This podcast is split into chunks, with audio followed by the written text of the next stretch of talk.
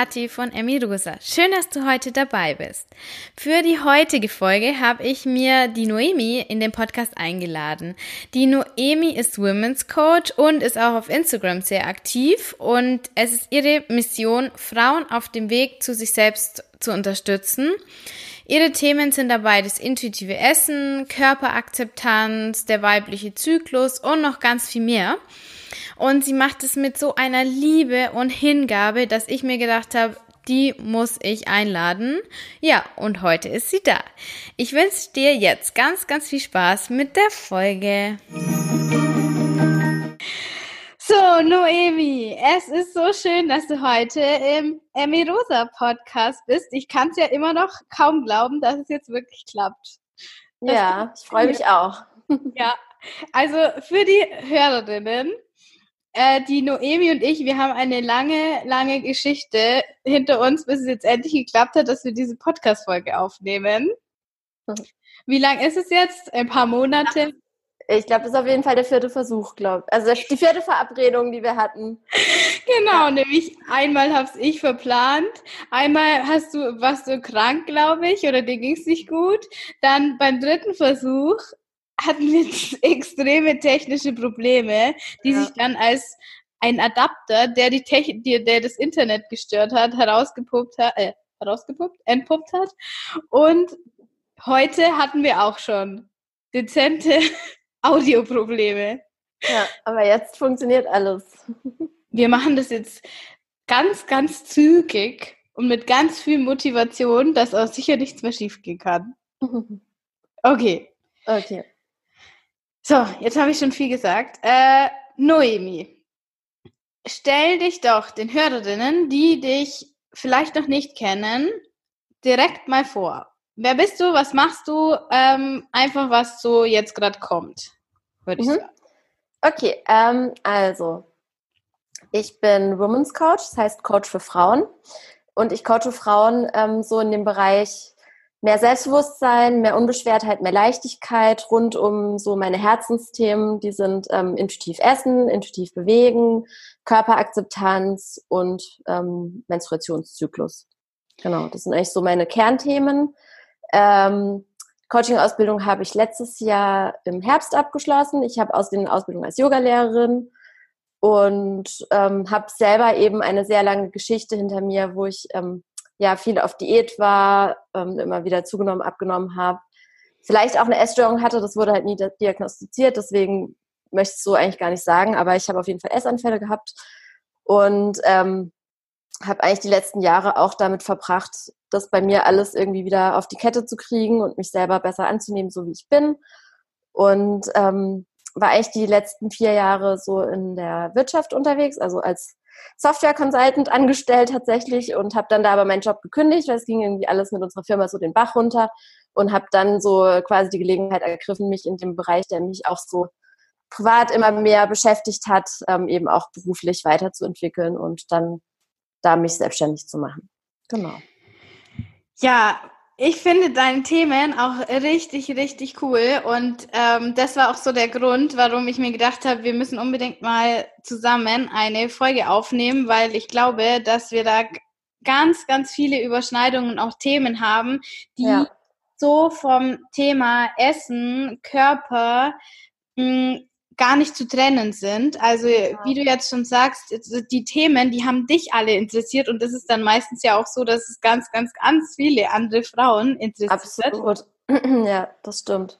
Äh, ähm, erst, ja, bitte. Aber erst am letzten Wochenende habe ich, äh, mich, mich wieder mit einer unterhalten, die ich noch nicht kannte vorher und die hat dann auch so gefragt, ah, was machst du und so und dann habe ich ihr das so erzählt und die war dann auch so, boah, das ist ja voll interessant und dann hat sie mir gleich auch erzählt, wie sie irgendwie selber ähm, immer mal wieder sich für Weight Watchers angemeldet hat und das dann wieder irgendwie hat schleifen lassen und dann den Mitgliedsbeitrag jeden Monat bezahlt und sich geärgert und ne, ne, ne, ne. ne.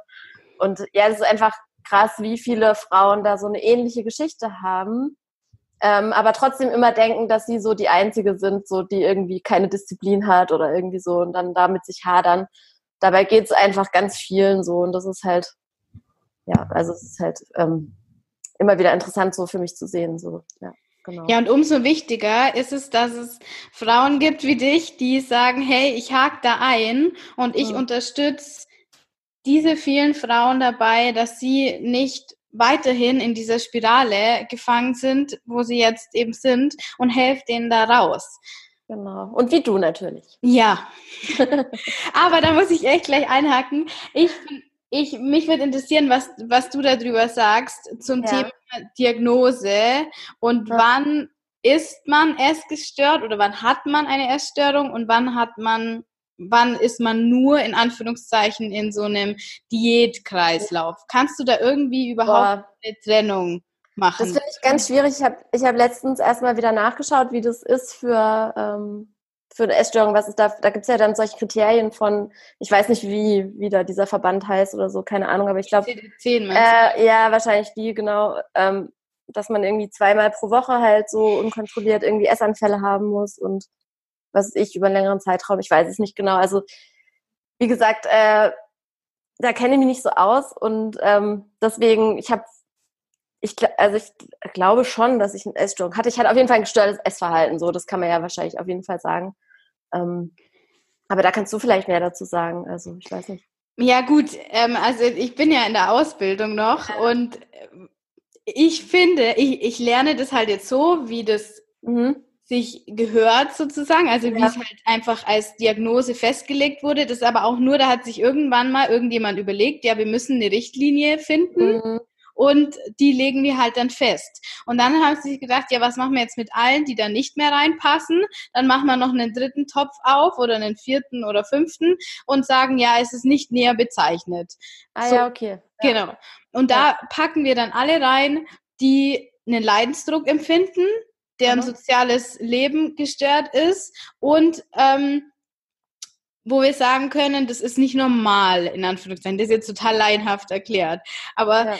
Und ich finde das so problematisch. Ich habe das schon mal in einem anderen Podcast, ähm, in, einem, in einem anderen Podcast gesagt, dass, es, dass ich das so schwierig finde, weil ich selber, obwohl ich heute sagen würde, ich war definitiv sehr essgestört, habe das nie selber so wahrgenommen, weil das bei uns nicht in der Gesellschaft angekommen ist. Mhm. Wann ist man essgestört, man ist es nicht, sondern man ist essgestört, wenn ich einen Leidensdruck empfinde, wenn ich sage, das nimmt mein Leben ein. Das mhm. ist, woran ich das denke, wenn ich in der Früh aufstehe und wenn ich abends ins Bett gehe und jede Minute dazwischen und ich das Gefühl habe, ich das ist außer Kontrolle. Ja, also bist eigentlich dafür, dass man das weiterfasst. Absolut. Ja, okay, ja, ja, finde ich voll, voll spannend, dass du da so kritisch bist und das auch so hinterfragst. Und was du sagst, das hat sich irgendjemand mal ausgedacht und hat es halt dann so festgelegt. Ja, das, das stimmt natürlich. Und das gilt ja für so viele Sachen. Ähm, Klar. Finde ich mega cool, dass du, da, dass du das so, dass du das so durch, durchdringst und da ein bisschen kritisch hinterfragst, ja. Ja, absolut, weil ich habe es ja selber so erfahren und ich kenne auch ganz, ganz viele, die es auch so erfahren haben, dass sie gedacht haben, ja, okay, das gehört halt vielleicht jetzt so, dass ich mich selber so hasse und das Essen ein Problem ist. Mhm. Aber eigentlich muss es, also eigentlich gehört es auf gar keinen Fall so. Ja. Also ich muss sagen, ich habe mich damals, als ich diese Essanfälle hatte und so, schon ziemlich essgestört auch äh, gefühlt. Also ja, dann warst du das. Ich, ich, dachte schon, ich bin esssüchtig. So, ja. ja. Und dann ja. warst du das, weil es gibt niemand, der dir erst attestieren muss, okay. dass du zum Beispiel, äh, keine Ahnung, wenn du erkältet bist, dann bist du auch erkältet, auch wenn du nicht zum Arzt gehst, der dir dann das äh, quasi schwarz auf weiß gibt, dass du eine Erkältung hast, oder? Ja, ja, das stimmt. Sondern du weißt es selber. Ja, ja, also das, ich weiß es selber auf jeden Fall, dass es äh, absolut nicht quasi in Anführungsstrichen normales Verhalten war, so wie ich gegessen habe, ja. Ja, dann, wenn du möchtest, erzähl mal so kurz, wie lief das so, oder auch länger, wie lief das so bei dir ab? Also wie war so dein Weg?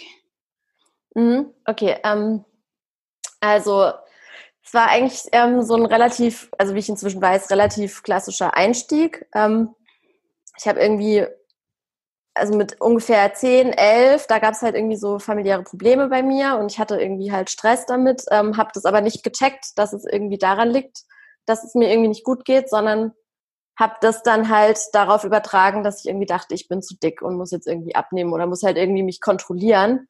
Ähm, und habe halt diese Kontrolle, die ich so in meinem Privatleben irgendwie nicht mehr hatte mit dieser familiären Geschichte, die habe ich eben dann so quasi aufs Essen und auf Bewegungen so ausgelagert. Das ist ja ein ganz gebräuchliches Verhalten so irgendwie, leider. Und ähm, habe dann irgendwie eben mit elf schon an, irgendwie halt drauf geachtet, was ich esse und so. Ich weiß auch, ich habe das irgendwie alles in mein Tagebuch damals reingeschrieben und ähm, habe dann mit 14 so die erste richtig krasse äh, Diät gemacht, wo ich so richtig Kalorien reduziert dann auch gegessen habe, so 600 Kalorien am Tag. Ne, ne, ne.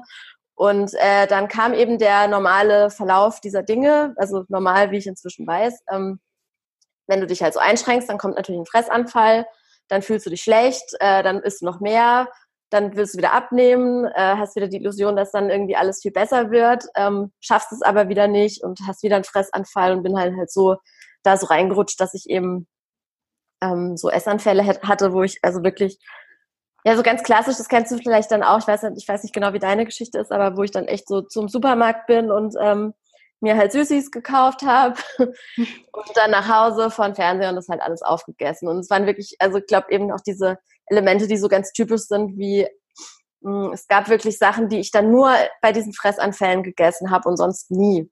Ja, hm. ich glaube, das ist auch so ein typisches ja. Ding davon.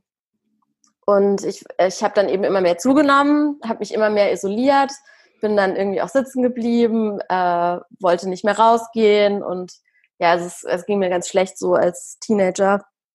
Das war so rund 15, 16, das war so die Jahre, wo es mir echt am schlimmsten ging. Und ähm, habe dann irgendwann aber ähm, so einen so einen Klickmoment gehabt, wo ich irgendwie morgens im Bad stand und äh, irgendwie auf die Waage gegangen bin und da halt eine Zahl gesehen habe, die halt echt ziemlich hoch war, so für meine Verhältnisse. Ich bin ja auch nur knapp über 1,50 groß, ja. Finde ich auch so cool, dass mal jemand so klein ist wie ich. Ja. Also ich bin ein bisschen größer, aber das ist total schön. Ich freue mich immer voll. Aber kurzer Exkurs. genau. Ähm, ja, und dann äh, habe ich mich halt im Spiegel angeguckt und ich hatte halt schon so Dehnungsstreifen irgendwie am Bauch und äh, so am Unterbauch und dann ähm, habe ich so gesehen, dass sich das halt immer weiter ausbreitet auf meinen Oberbauch und dann habe ich so beschlossen, okay, so geht's nicht weiter. Ähm, das kann ich mir jetzt selber nicht mehr antun und habe da ab da halt das mit den Essanfällen wieder eingeschränkt. Habe jetzt nicht richtig Diät gemacht, sondern eher schon so intuitiv, quasi intuitiv abgenommen, was eigentlich eher heißt, dass ich halt dass ich halt weniger diese Fressanfälle hatte ähm, und einfach wieder quasi normal, normale Mengen gegessen habe.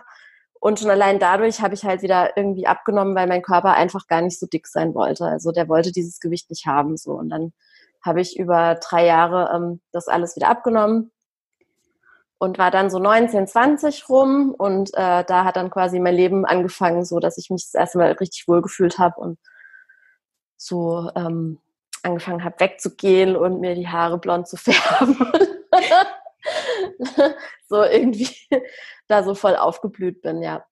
Aber ähm, die Hörerin, die, also die Hörerin vermutlich fragt sich jetzt, wenn die an dem Punkt ist, mhm. wie mache ich das? Ich habe das ja nicht im Griff, dieses Überessen. Wie kann mhm. ich jetzt sagen, okay, ich esse jetzt intuitiv und nehme das dadurch wieder ab und höre mit den Essanfällen auf? Also ich habe damals noch nicht so richtig intuitiv gegessen. Also es war, ich habe, ich kannte dieses Konzept von dem intuitiv Essen, kannte ich schon ewig, weil mir meine Mom damals irgendwie schon so ein Buch geschenkt hatte mit 15. Ähm, aber es war eher schon noch so, ähm, ich schränke das jetzt einfach irgendwie ein mit quasi Disziplin eher. Also ich war noch nicht so weit, dass ich wirklich bereit war, was, was du ja eher machen musst, wenn du dann anfängst intuitiv zu essen und weniger dich zu betäuben, dass du dich halt anfängst mit deinen Gefühlen wirklich zu konfrontieren und damit auseinanderzusetzen. Mhm. Und so weit war ich damals noch nicht. Also das konnte ich nicht. Das war irgendwie alles eher noch so eine Willenssache. Und mit dem intuitiv Essen angefangen habe ich dann eigentlich eher so Mitte, Ende 20, richtig. Ja. Ähm, und da geht es eben ganz viel darum, ja, dass man sich halt erlaubt, alle Gefühle zu durchleben und halt ähm, irgendwie dahin kommt, halt zu sehen, dass eben das, das Essen, dass es halt eine Betäubung ist und dass es halt ja ein Weg ist halt, wie man halt was nicht spürt einfach und was ist das, was man nicht spüren möchte und wie kann man irgendwie anders damit umgehen, als es so wegzudrücken, so, ne? Ja. Ja. Ja, und wann, also wie ging es dann weiter? Du mit, mit 20 circa hast du dann so quasi dich selber versucht wiederzufinden, indem genau. du auch gegangen bist und ja, so. genau. Ähm, ich bin dann irgendwann ähm, zum Studieren halt äh, erst nach Stuttgart gezogen, dann nach Karlsruhe, ist ja auch egal. Ähm, dann habe ich irgendwann angefangen mit Sport. Auch erstmal so zum Abnehmen und so. Da war ich noch voll in dem Film so Kalorien zählen, was ist ich. Äh, ich muss Sport machen, damit ich mehr essen kann und so. Und äh, das hat sich dann aber irgendwie so halt entwickelt. Da bin ich dann laufen gegangen zum ersten Mal. Und dann hat sich das so entwickelt, dass ich da einen richtigen Ehrgeiz irgendwie auch entwickelt hatte und angefangen habe, das wirklich auch zu trennen von diesem Kalorienzählen. Also, dass ich dann gemerkt habe, okay, es tut mir einfach auch körperlich gut, wenn ich jetzt joggen gehe. Und ähm, ich habe da jetzt eher das Ziel, zum ersten Mal bei einem Halbmarathon mitzulaufen und nicht mehr so dieses Kalorienzählen. Und dann, ähm, ja, ich weiß nicht genau, ich, es war irgendwann, lag ich mal dann auf dem Balkon und habe dieses ähm, Buch gelesen von der Jeanine Roth. Ähm, wie heißt das? Essen als Ersatz. Ja, genau. das, das kenne ich auch. Genau, genau. Und da, das war auch wieder so ein Wendepunkt. Da hatte ich nämlich dann auch wieder irgendwie ewig lang versucht, so Kalorien zählen und ne, ne, ne, und dann klappt es wieder nicht. Also es gibt ja immer dieses, diese Diäten oder irgendwie was, was einmal funktioniert, so wie Weight Watchers, Kalorien zählen oder intermittierendes Fasten oder so. Und dann denkst du, das ist jetzt der heilige Kral. Aber im zweiten Mal funktioniert es dann halt schon nicht mehr und du kannst es aber nicht loslassen. Mhm. Und dann lag ich auf dem Balkon, es war irgendwie Sommer und ich habe dieses Buch gelesen. Ich habe dann so beschlossen, okay, äh, ich habe zwar megamäßig Angst davor, ich habe total Angst, diese Kontrolle abzugeben und, und mich jetzt darauf einzulassen, aber ich versuche das jetzt mit dem intuitiven Essen so. Und ähm, ja, da hat sich so der Schalter umgelegt und da ging dann die Reise los ins intuitive Essen und die Befreiung von diesen ganzen Essenszwängen und Kalorienzählen und ja. ja. erzähl mal, wie da der Anfang so war. Also ich erinnere mich, als ich angefangen habe oder an, versucht habe, anzufangen, intuitiv zu essen, hatte ich noch mehr Angst als in der Zeit, wo ich so restriktiv war. Weil ich das Gefühl hatte, jetzt gebe ich alles auf. Ja. Und lass los. Ja. Also das war, das war wirklich, bei jedem Bissen hatte ich Angst. Kann ich mhm. das jetzt wirklich machen? Darf ich das? So, mhm. wenn mir jemand so zuschauen würde, kennst du das Gefühl? Wie wenn mir mhm. jemand so über die Schulter schauen würde und ja. beobachten würde bei dem, was ich jetzt esse und mich so verurteilen würde. Ja, ja, ja, ja, ja. Ich weiß, was du meinst. Ja, es, das ist halt immer, also es war immer so ein, so eine, so ein Hin und Her so ein bisschen. Also du gehst ja irgendwie, du erlaubst dir jetzt irgendwie was zu essen und dann bist du dir aber nicht so ganz sicher, darf ich das jetzt? Ähm, dann genießt du es aber wiederum, dass du das jetzt endlich dir wieder erlaubst. Also es sind ja diese ganzen Kleinigkeiten, wie zum Beispiel, oh mein Gott, ich erlaube mir mal wieder einen vollfetten Joghurt zu kaufen oder sowas, ja. Ja, oder? Ja, total. Das ist so, das, es kommt mir heute, kommt mir das, inzwischen kommt mir das total absurd vor, dass ich wirklich, aber ich habe wirklich keinen keinen Joghurt mit 3,5 Prozent Fett gekauft. Nee, das ist ja total sinnlos. Ja, das, warum ein, halt? Milch mit 1,5 war ja schon Luxus. Ja, so. Genau. Und wenn du, also eigentlich ist es total verrückt, wenn man sich das so vorstellt. Ich meine, so Chips oder irgendwas hat ja so viel, so viel mehr Fett als jetzt ein, so ein blöder vollfetter Joghurt, so ein Quatsch halt eigentlich. Aber ähm, ja, ich glaube, es war so ganz klassisch am Anfang, dass ich dann echt halt mir so voll erlaubt habe am Anfang, ähm, keine Ahnung, so zum Abendessen halt eine Tafel Schokolade zu essen und sonst nichts oder so. Also wirklich, was man ja oft hat am Anfang, sich dann wirklich erstmal satt essen an diesen ganzen Sachen, die man sich nicht erlaubt hat, so die Jahre davor. Ähm, was war deine, was waren so deine verbotenen Früchte bis auf den Joghurt und so? Erinnerst du dich noch dran? Boah, schwierig. Lass mal überlegen. Lass mal überlegen. Ja, so Milchprodukte halt. hm. Mir fällt gerade gar nichts anderes mehr noch ein. Was gibt's denn da noch, Kathi? Sag mal. Ja, bei mir war es immer Sahne. Also es ist ja auch so, ja, okay. Sahne. Ja, natürlich, da gab es dann so Kochsahne. Ich habe über die ja, Kochsahne gekauft. 15 Prozent. ja, 7 Prozent noch schlimmer. Ja, ja, lauter sowas. Aber ich hatte ja auch die ganze Zeit immer so Essanfälle und so. Also es ist jetzt nicht so, als ob ich die Sachen halt nicht gegessen hätte. Ich habe das schon alles auch gegessen, aber halt immer nur mit einem ganz schlechten Gewissen. Mhm. Und dann mhm. fünf Portionen Lasagne. Mhm. Und ja, gut. Ja, und dann, wie lange hat es gedauert? Wie lange hat es gedauert, würdest du jetzt sagen, bis du äh, so zum Großteil intuitiv essen konntest? Uh, keine Ahnung. Gute Frage. Ähm, also eigentlich ging das, also es ging eigentlich ziemlich direkt, dass ich mir das so wirklich erlaubt habe, aber die ganze, eben diese ganze Reise ähm, von ich, ich hole mir jetzt diese ganze sinnliche Qualität wieder in mein Leben zurück und erlaubt mir jetzt wieder alles. So, das weiß ich nicht, das dauert ja schon so vielleicht ein Jahr oder sowas. Hm. Also ja, ist eh schon, eh schon. Kann zu, echt nicht sagen. Ja. Eh schon mhm. gut. Weil ich habe immer das Gefühl, ähm, mhm. Ich kriege ja auch, du bestimmt auch, oft Fragen zum intuitiven Essen. Mhm. Und da stelle ich oft fest, und es war ja auch mein Wunsch, dass viele glauben, ja, so nach ein paar Wochen oder Monaten sollte das schon laufen. Das. Und wenn das bis dahin, wenn das nicht jetzt, sagen wir mal, über den Winter im besten Fall mit dem intuitiven Essen funktioniert hat. Also ich fange jetzt so, wenn es kühler wird, so im September versuche ich intuitiv zu essen, weil da ist ja der Sommer lange weg.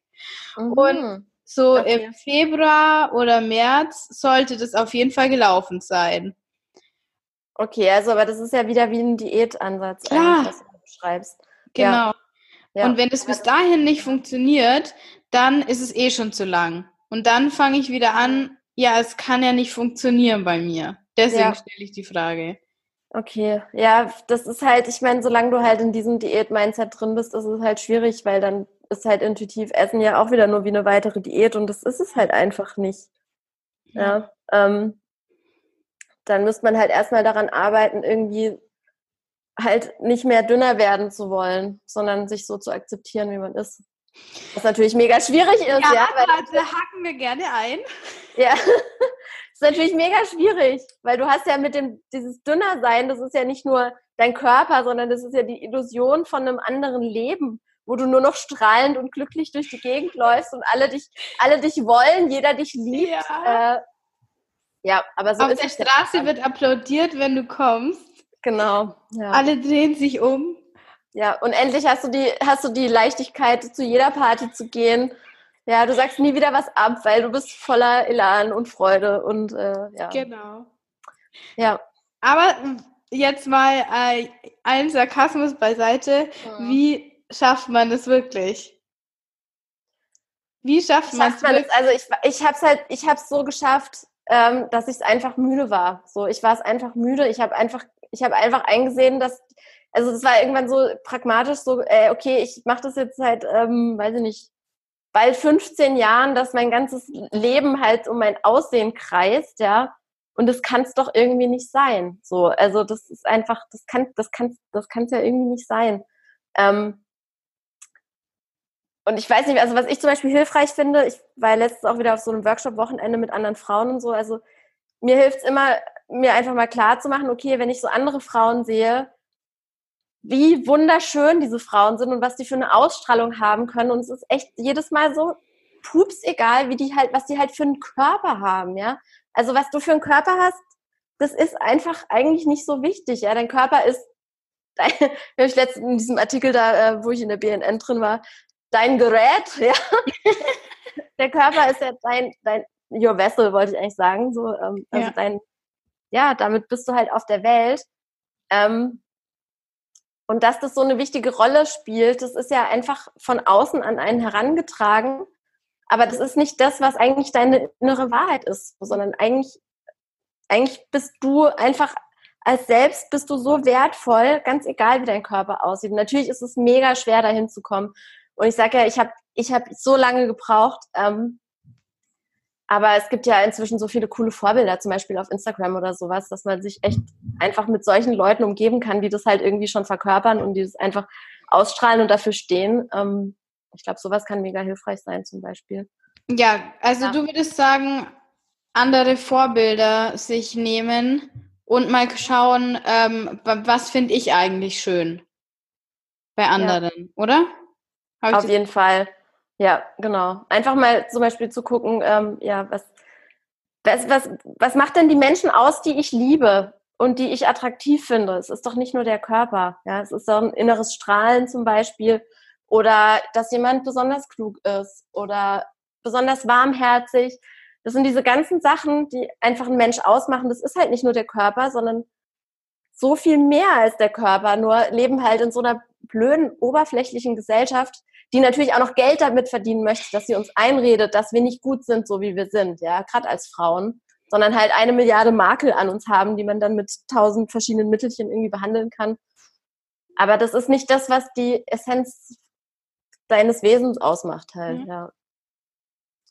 Genau. Ja, ähm, so, also das finde ich zum Beispiel wichtig. Und ja, also mir auf meinem persönlichen Weg haben mir mega viele Sachen geholfen, ähm, eben mich wieder mit Bewegung zu beschäftigen und Bewegung nicht nur als, als Mittel zum Zweck zu sehen, sondern als Mittel eben, ja, mich selber gut zu fühlen. Ich glaube, Bewegung ist ganz, ganz essentiell für ein gutes Körpergefühl.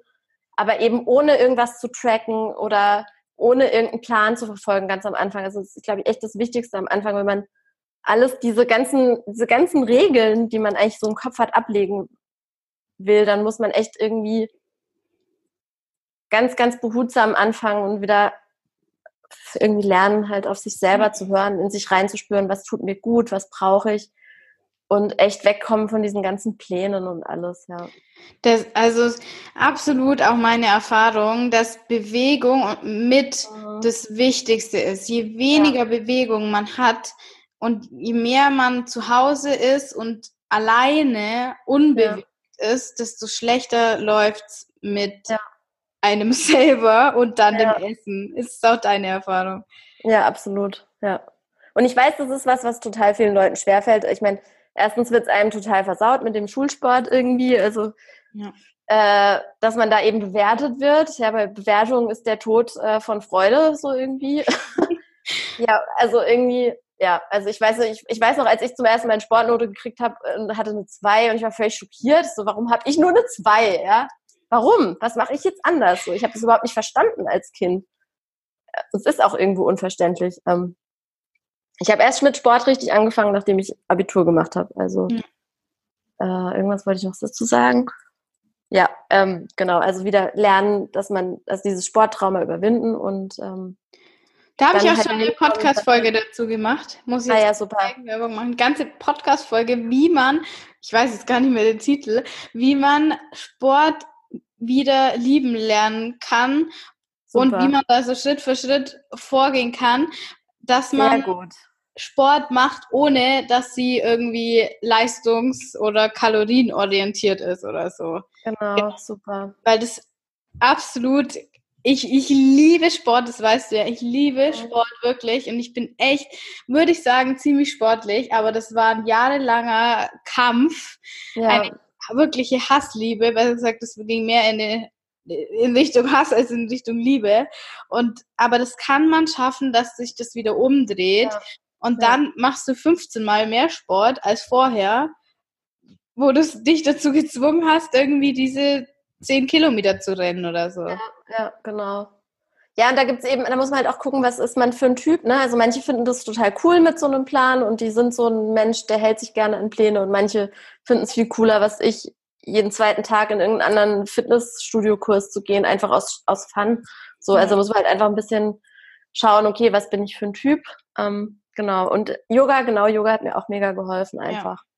Weil da zum ersten Mal halt eine quasi Autoritätsperson vorne stand und halt quasi offiziell gesagt hat, ähm, das ist jetzt voll egal, wie du aussiehst und du machst es einfach so, wie es sich für dich gut anfühlt.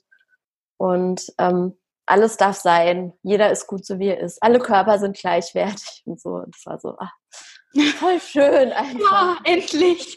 Endlich oh mein Gott, diese Nicht Welt. Body Pump. Ja. Waren wir auch Beine Po.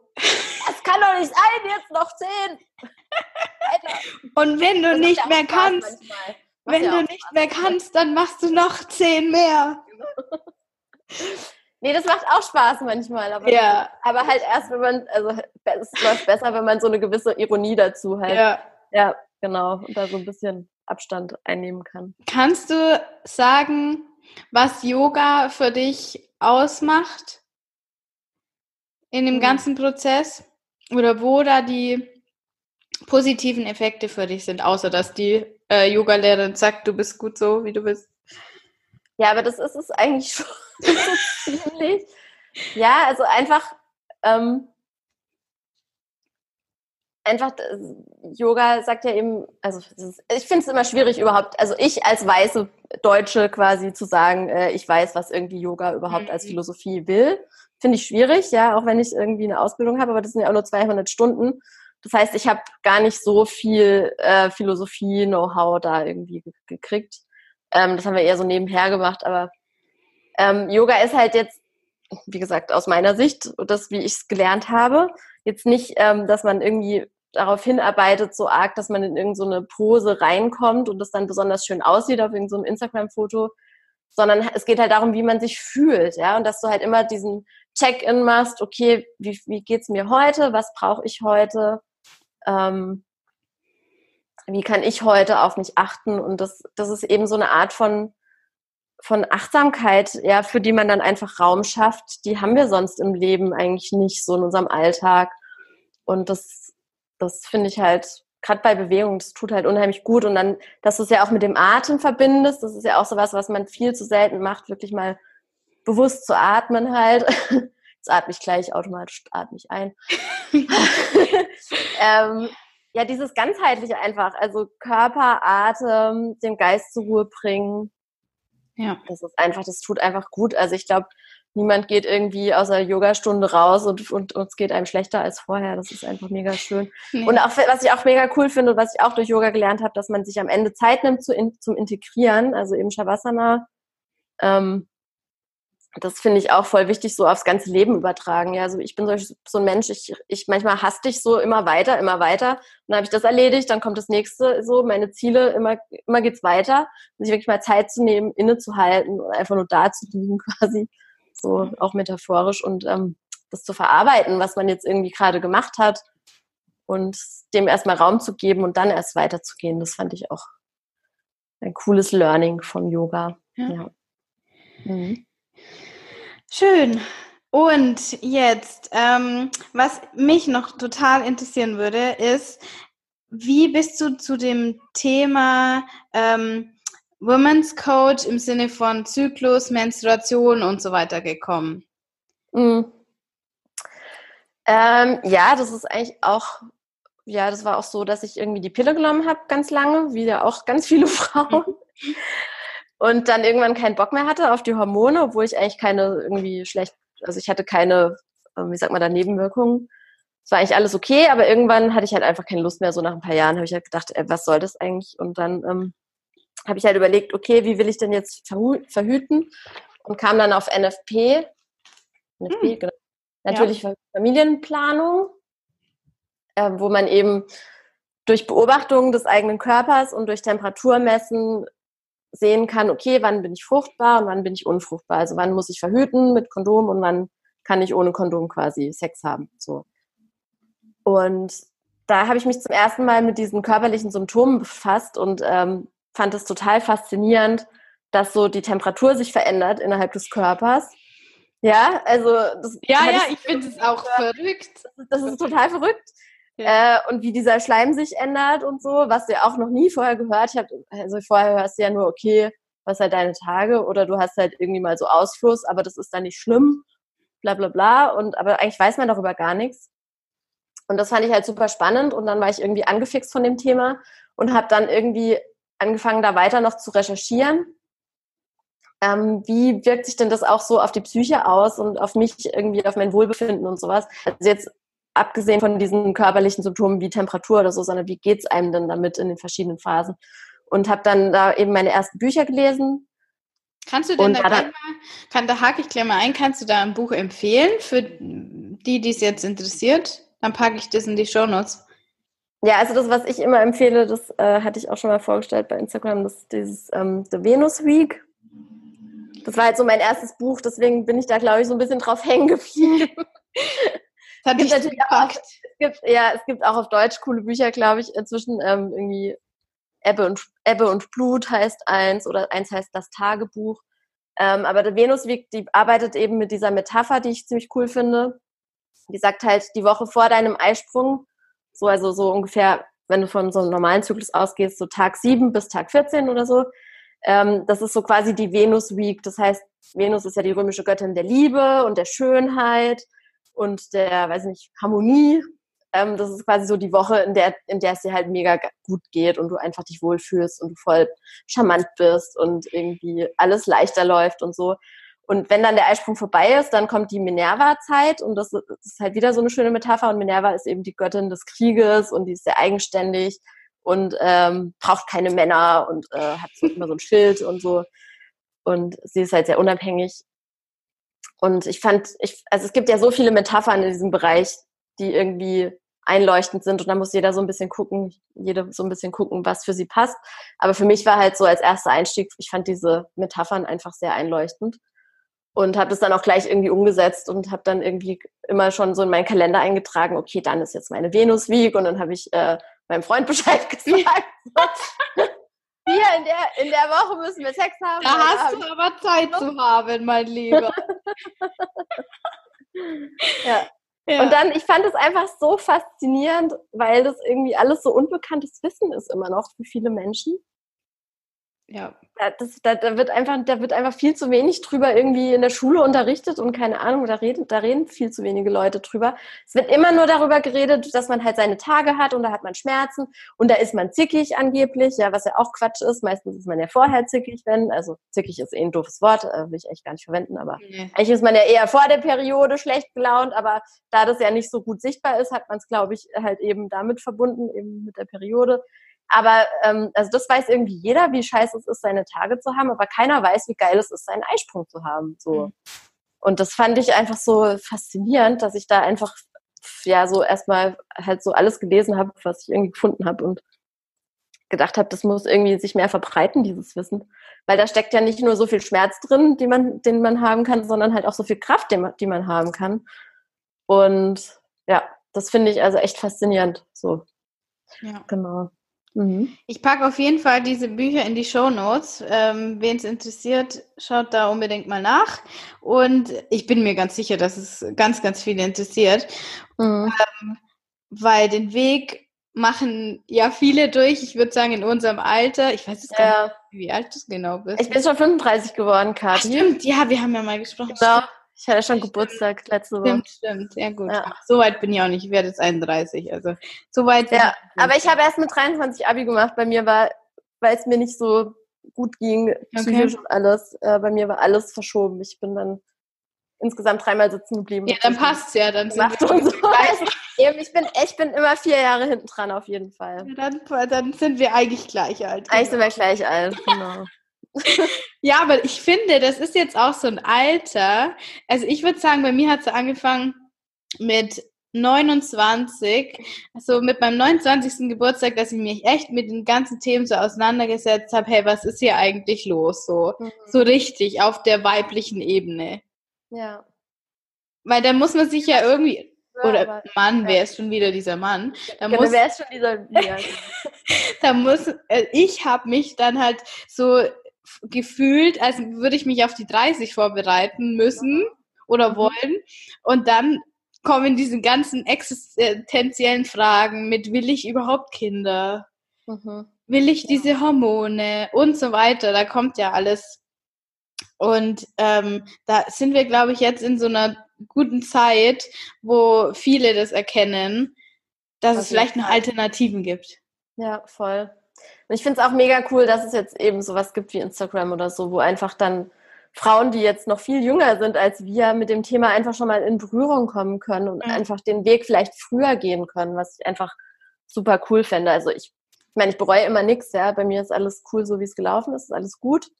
Ähm, aber ich freue mich trotzdem für jede, die irgendwie früher da drauf kommt, dass Hormone irgendwie eigentlich Schwachsinn sind. Also äh, Hormone sind kein Schwachsinn, aber äh, die Pille zu nehmen und so. Ja muss man halt jetzt nicht unbedingt machen und so. Also, ja. Genau. Ja. Ähm,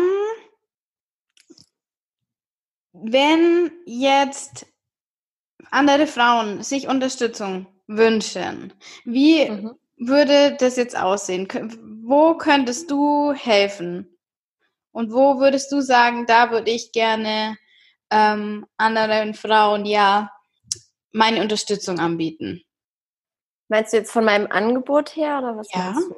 Was du möchtest, weil du die Frage verstehen möchtest. Der Diplomat.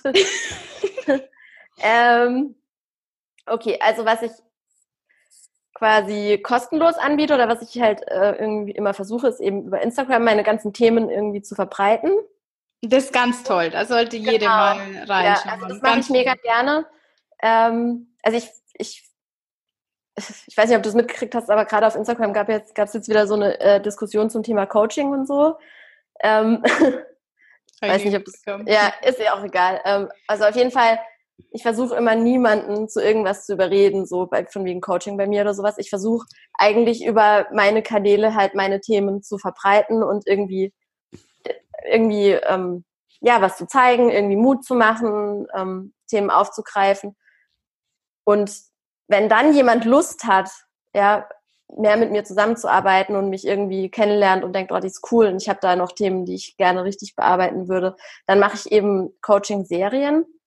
Das war für meine Ausbildung einfach so, dass ich quasi Leute begleite über einen längeren Zeitraum, was einfach so ein bisschen ganzheitlicher ist, weil man dann auch wirklich langfristig an Sachen arbeiten kann. Das heißt, ähm, drei Monate oder sechs Monate und man trifft sich alle zwei Wochen und macht so eine Session miteinander und arbeitet eben auf die persönlichen Ziele hin, die quasi meine Klientin hat. Also das ist so eins zu eins Coaching, was ich quasi anbiete und das ist für mich total erfüllend, weil ich einfach das liebe, die Frauen dabei zu begleiten, wie sie was ändern, wie sie wachsen, wie sie sich so Schritt für Schritt das Leben zurückholen teilweise. Das ist so mega schön. Oder äh, irgendwie von, von dem Gedanken, okay, ich bin nicht sportlich, dahin kommen zu sehen, doch, ich bin sportlich oder ich ich habe Freude an Bewegungen, muss mich nicht immer zwingen. Und ähm, ja, also diese ganzen kleinen Sachen, diese, diese individuellen Ziele. Und das ist für mich total erfüllend und für meine Klientin, das ist ja erfolgreich. und äh, ich fange jetzt auch an, Workshops zu geben. Ähm, die heißen Umarme, was du bist, Körperakzeptanz-Workshops für Frauen. Und das ist ein Tagesworkshop, wo man sich in einer ganz intimen Runde trifft, in einem Yoga-Studio auch ganz schön ähm, so quasi im Kreis wie so ein Women's Circle auch und wo man dann zusammen so ein bisschen geführt, meditiert und dann guckt, okay, wo stehe ich mit meinem Körper? Ähm, dann in so kleinen Gruppen, ja, in so kleinen Gruppen so ein bisschen sich austauscht, auch guckt, okay, wo kann man sich gegenseitig helfen und inspirieren und ähm, ein bisschen sich bewegt. Super schön. Ja, das ist, das ist auch mega schön, genau. Ähm, einfach in so einer Frauenrunde, einfach dieses Gemeinschaftsgefühl und ja. Und wo finden die statt? Ähm, der erste ist jetzt in Mannheim am 6.7. und dann in Berlin am 3. August und dann in Hamburg am 10. August. Dann werde ich, wenn das alles läuft, werde ich auch auf jeden Fall nach München kommen und, und, so. Also so erstmal die großen Städte quasi abklappern. Also wenn du in München bist, gell, kannst du mir gleich mal einen Platz reservieren. Da yeah. bin ich auf jeden Fall dabei. Oh ja, da freue ich mich. Auf jeden Fall. Doch, ich finde sowas wunderbar. Wunderbar. So, hey, wenn Frauen zusammenkommen, das ist eine Energie, ja. finde ich. Ja, das ist so schön. Und eben das ist das, dann gehst du nämlich da raus und denkst dir so, boah, die ganzen anderen Frauen, die sind alle so wunderschön und einzigartig auf ihre Art. Und dann erkennst du, allein dadurch erkennst du schon auch wieder deine eigene Schönheit viel ja. besser. Total. Ja. So mhm. schön. Mhm. Ach, ich finde auch immer in so einem Gespräch, wie wir das jetzt haben, das auch jedes Mal danach bin ich so energetisiert und ja.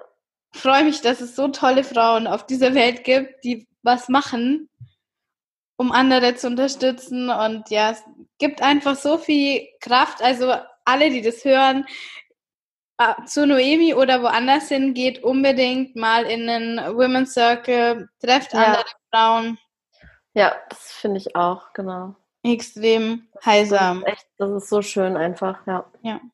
Das fehlt einem einfach auch so. Also es wird einem ja auch oft so beigebracht, dass man halt die anderen Frauen als Konkurrenz sehen soll, weil klar, wir leben halt irgendwie in einer patriarchal geprägten Welt. Das heißt, der Mann ist das Objekt der Begierde. Das kommt natürlich auch noch aus alten Zeiten, wo man halt den Mann gebraucht hat quasi, um das wirtschaftliche Überleben zu sichern und so. Und dann sind die anderen Frauen quasi immer deine Konkurrentinnen und dann gibt's ja so eine angebliche Stutenbissigkeit. Das gibt's ja bei Pferden anscheinend gar nicht. Ähm und das ist aber alles Quatsch, weil eigentlich sind wir so eher, eigentlich sind wir Schwestern so, ja. Also natürlich nicht mit jeder Frau und so, aber es wäre einfach schöner, wenn das wieder so ein bisschen wachsen würde, ja. Da bin ich auch stark dafür. Da gibt's in München bestimmt auch coole Sachen. Ja. Ja. Also, wenn du mhm. jetzt, hast du ja ganz, ganz viele tolle Tipps gegeben, wenn du jetzt zum Schluss, es war ja eigentlich schon, aber wenn du noch eine Message einen, eine Message an die Hörerin rausgeben könntest, was wäre diese Message? Mm. Also was ich zurzeit am wichtigsten finde, was ich versuche immer wieder zu betonen, ist so, ähm, hab einfach, hab am besten einfach Nachsicht mit dir selber. Also hab einfach Mitgefühl mit dir selber, indem du dir klar machst, dass alles, was du machst, erstmal nicht per se irgendwie schlecht ist oder irgendwas, sondern einfach, einfach eine Art, um mit Problemen umzugehen oder mit irgendwas umzugehen. Das heißt, es gibt für alles, was du tust, gibt es einen Grund. Ja, und das zu sehen und dann nicht mehr zu denken, okay, ich bin halt irgendwie ein schlechter Mensch oder ich habe wieder irgendwas nicht im Griff oder ich habe wieder irgendwas nicht geschafft, sondern gibt immer einen Grund dafür, warum irgendwie was passiert ist oder warum du irgendwie gehandelt hast. Das finde ich so gerade, das ist gerade so, glaube ich, meine, meine wichtigste Message, so Selbstmitgefühl und allem. Und ähm, das gilt für, wenn man das intuitive Essen anfängt, ja, also wenn da wieder irgendwas schief geht, äh, schief geht im Sinne von, weiß nicht, ja, dass du halt mal wieder viel über deinen Hunger gegessen hast oder irgendwas, dann einfach abhaken, nächste Mahlzeit als neue Chance sehen. Ähm, genau, oder wenn du dich nicht bewegt hast, dann einfach den Tag abhaken und den nächsten Tag wieder irgendwie als neue Chance sehen. Das ist so, glaube ich, das ist so das Wichtigste, wenn man irgendwie irgendwie versucht, da zu heilen in dem Bereich, dass man einfach, einfach den Blick auf sich selber ein bisschen weicher werden lässt. ja. Noemi, vielen, vielen, vielen Dank für dieses äh, tolle Gespräch mit dir. Es hat mir total Spaß gemacht, wirklich. Danke, Kati. Und ja, es war total schön. Und ich bin mir ganz sicher, wir werden noch einige tolle Sachen zusammen machen, hoffe ich auf jeden Fall. Ja, ich freue mich, wenn wir uns kennenlernen dann. Ich glaube, das passt gut. ja, das kann ich mir auch gut vorstellen. Wir hatten trotz unserer vielen äh, technischen Hindernisse, es gibt ja keine großen Probleme eigentlich, hatten wir Spaß, oder? Ja, doch, ich finde auch, ja. Okay, vielen, vielen Dank für das Interview. Wenn du jetzt mehr von Noemi sehen, hören und auch live erleben möchtest, dann schau unbedingt in die Show Notes. Da findest du alle Links zu ihr und auch zu den Büchern, die in der Folge genannt wurden. Ja, und denk immer dran, du bist die Schöpferin deines Lebens. Du wirst es schaffen und du bist grenzenlos. Deine Kathi von Emmy Rosa.